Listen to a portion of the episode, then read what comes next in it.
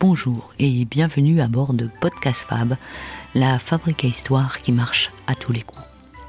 Le storytelling est un art qui répond à des règles strictes éditées par Joseph Campbell. Dans l'épisode précédent, nous avons découvert comment Bruno et sa petite entreprise avaient su répondre à l'appel de l'aventure, affronter l'épreuve du confinement pour en sortir vainqueur. Il est maintenant sur le chemin de l'aide aux autres et ça lui réussit. Pour ce deuxième épisode d'Au-delà, nous allons découvrir la deuxième étape du voyage du héros décrit par Campbell, la confrontation à l'épreuve. Si la Covid est notre épreuve collective, il existe bien des épreuves personnelles que nous devons traverser avec courage. Les salariés des entreprises, mais également les managers, sont des héros modernes qui doivent faire face à leurs responsabilités, parfois écrasantes. Campbell nous explique que c'est au prix de l'affrontement de qui il est réellement que le héros pourra continuer sa quête. Ainsi, chaque épreuve nous parle de notre vulnérabilité. Cette pandémie en est un flagrant exemple. Le virus mute sans cesse pour mieux défier nos certitudes scientifiques et politiques. Ce scénario hollywoodien semble avoir été cousu main par Campbell. Quand arrive l'épreuve, le héros doit affronter ses propres peurs et surtout accepter sa vulnérabilité car c'est d'abord avec soi qu'il va falloir composer. Il devient impératif d'accepter la réalité de ses faiblesses et d'avoir le courage de demander de l'aide. Mais il ne faut pas confondre courage et bravoure. Le courage vient du cœur quand la bravoure naît de notre fierté, de notre ego. En demandant assistance, on peut toujours s'en sortir. C'est la fameuse aide providentielle dont parle Campbell. En bravant le danger, on meurt debout certes, mais on meurt. Brené Brown, chercheuse en sciences sociales de l'Université de Houston, Texas, étudie depuis 20 ans la honte et la vulnérabilité. C'est une véritable star aux États-Unis. Ses TED Talks font des millions de vues, ses livres sont des best-sellers dans le monde entier. Elle conseille de nombreuses grandes entreprises américaines, mais également certains corps de l'armée. C'est également une grande fan de Harry Potter, encore une saga bâtie intégralement sur le schéma de Campbell. Pour expliquer la vulnérabilité qui naît de l'acceptation de qui on est vraiment, elle se réfère à un dialogue entre Harry Potter et Sirius, où ce dernier, voyant le questionnement de Harry sur ses colères, lui dit ⁇ Tu n'es pas quelqu'un de mauvais, tu es quelqu'un de très bon à qui il arrive de mauvaises choses. En outre, le monde n'est pas divisé entre gentils et mange-morts. Nous avons tous de la lumière et de l'obscurité en nous. Le plus important, c'est la partie que l'on choisit d'activer. C'est cela que nous sommes. Pour nous parler de ce moment délicat de l'épreuve, où les héros de nos aventures modernes se révèlent enfin à eux-mêmes et développent de nouveaux pouvoirs, j'ai choisi de rencontrer Annabelle Fournier, consultante en ressources humaines, diplômée de psychologie clinicienne du travail, qui dirige le cabinet Sublimatio, situé à Paris. Je souhaitais être psychologue à l'âge de 18 ans. Ce n'est pas fait pour euh, plein de raisons.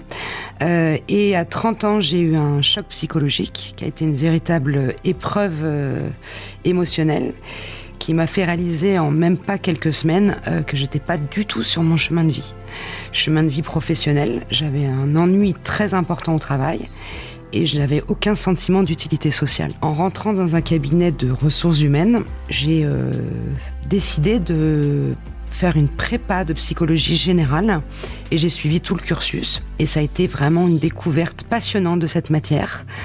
Euh, je me souviens de samedi matin euh, à étudier pendant 3-4 euh, heures à écouter des cours. C'était passionnant. Je passais des nuits entières, je lisais énormément.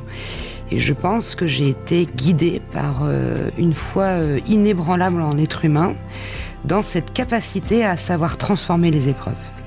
Et nous y voilà. Après une épreuve personnelle majeure, Annabelle prend conscience qu'il n'y a pas de bonheur véritable sans se mettre au service des autres. C'est là que sa quête héroïque démarre, tout comme celle de ses futurs clients.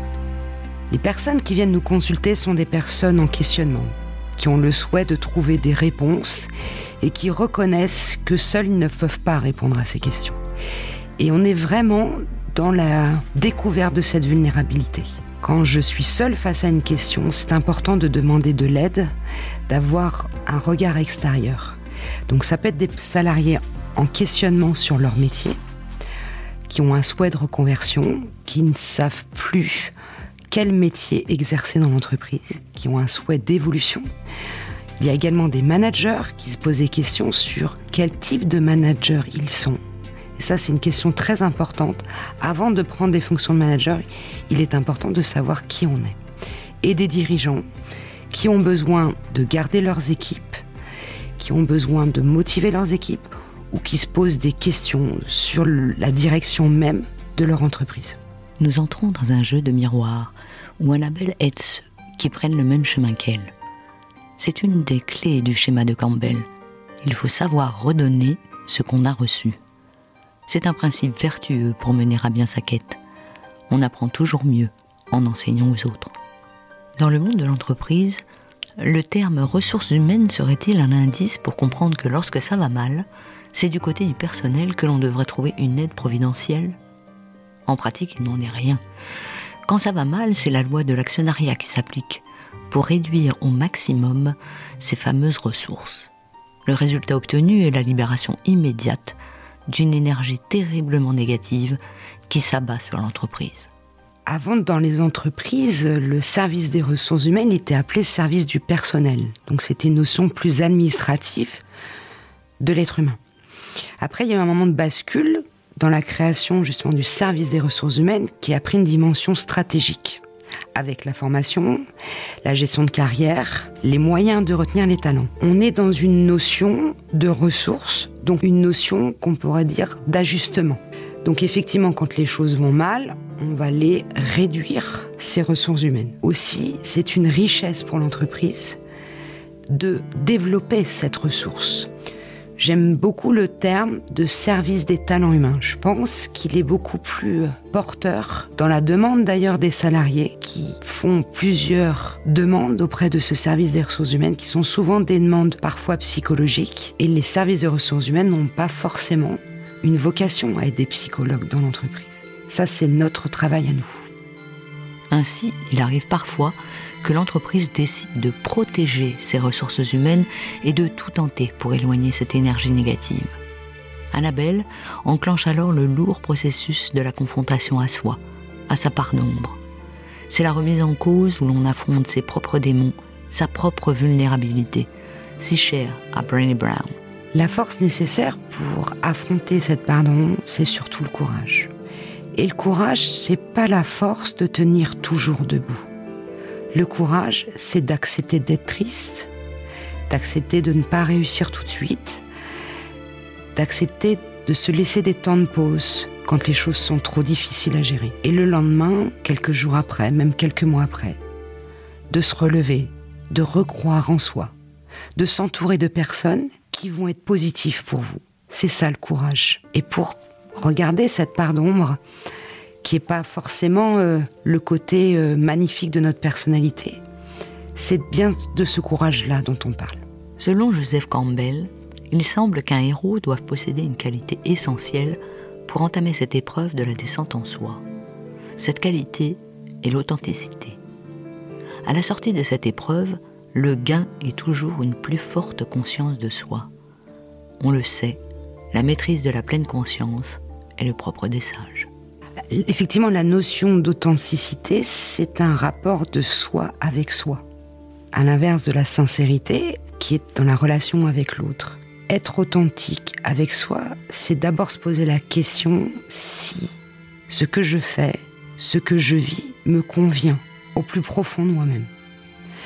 Quand on voit euh, les régimes qui sont torturants pour des gens gourmands, est-ce qu'à un moment donné, on ne peut pas avoir un curseur plus léger avec soi?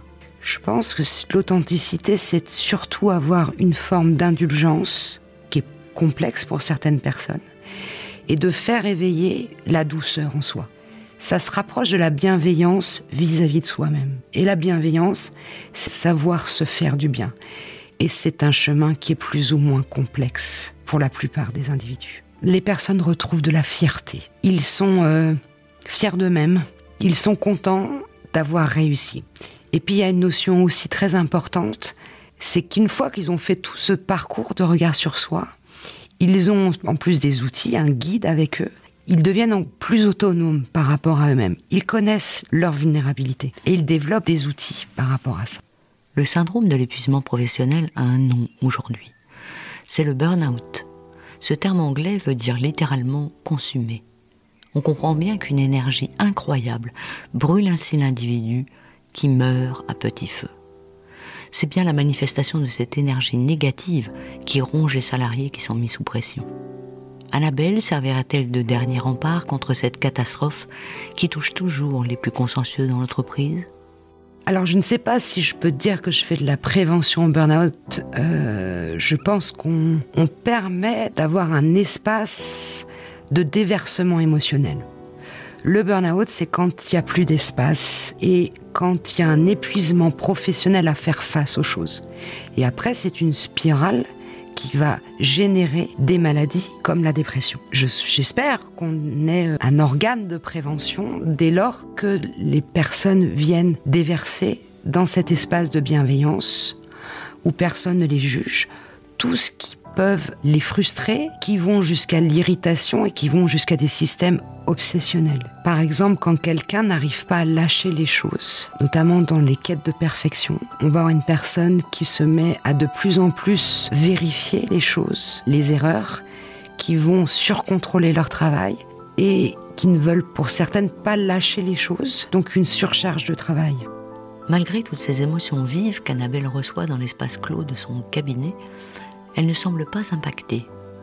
Son rôle de guide providentiel la protégerait-elle naturellement? Mais de quoi est faite son énergie? Serait-ce le service aux autres qui lui conférerait son pouvoir et alimenterait son énergie?